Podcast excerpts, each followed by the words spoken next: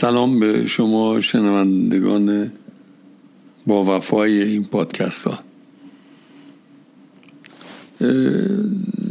به نظر من واژه ها ناموس دارن و باید ناموس واژه ها رو رعایت کرد.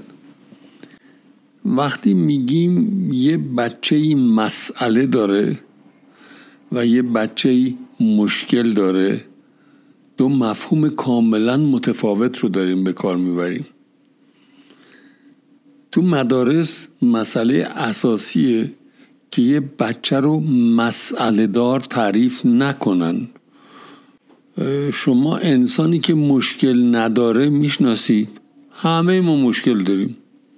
همه آدم ها مشکل ها انواع و اقسام مشکل ها بعضی صبح زود پا میشن بعضی شب دیر میخوابن.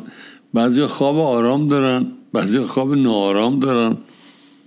فقط همین مسئله ساعت خواب بیداری نوع خواب مشکل های متفاوت. ولی کسی که مشکل خواب داره که انسان مسئله داری نیست.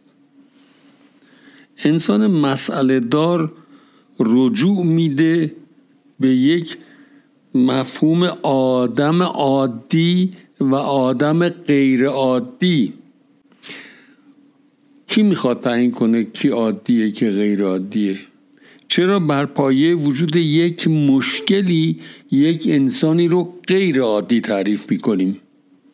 مسئله اساسی این هست و این اساسیه که انسان ها متفاوتیم یعنی هر کدوممون مشکلات ویژه خودمون رو داریم.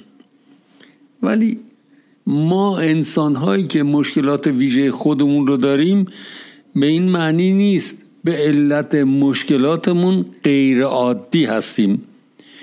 معیار عادی کردن یه معیار بسیار مبهمیه. انسان عادی کیه؟ چه شرایطی داشته باشی عادی هستی چه شرایطی داشته باشی غیر عادی هستی؟ بحثی رو باز می‌کنیم که در حقیقت پس زمینه فکریش مبنای تبعیزه اما چرا؟ شما وقتی عادی بودن رو با یه سری خصوصیات یک دو سه چهار پنج ده تعریف بکنین و یک کسی توی خصوصیات هشتش مشکلی داشته باشه اون میشه آدم غیر عادی؟ نه انسان ها یا همه مشکل داریم یا همه اگر دوست دارین خیلی اگر علاقه داریم به عنوان انسان مسئله دار همه مسئله داریم.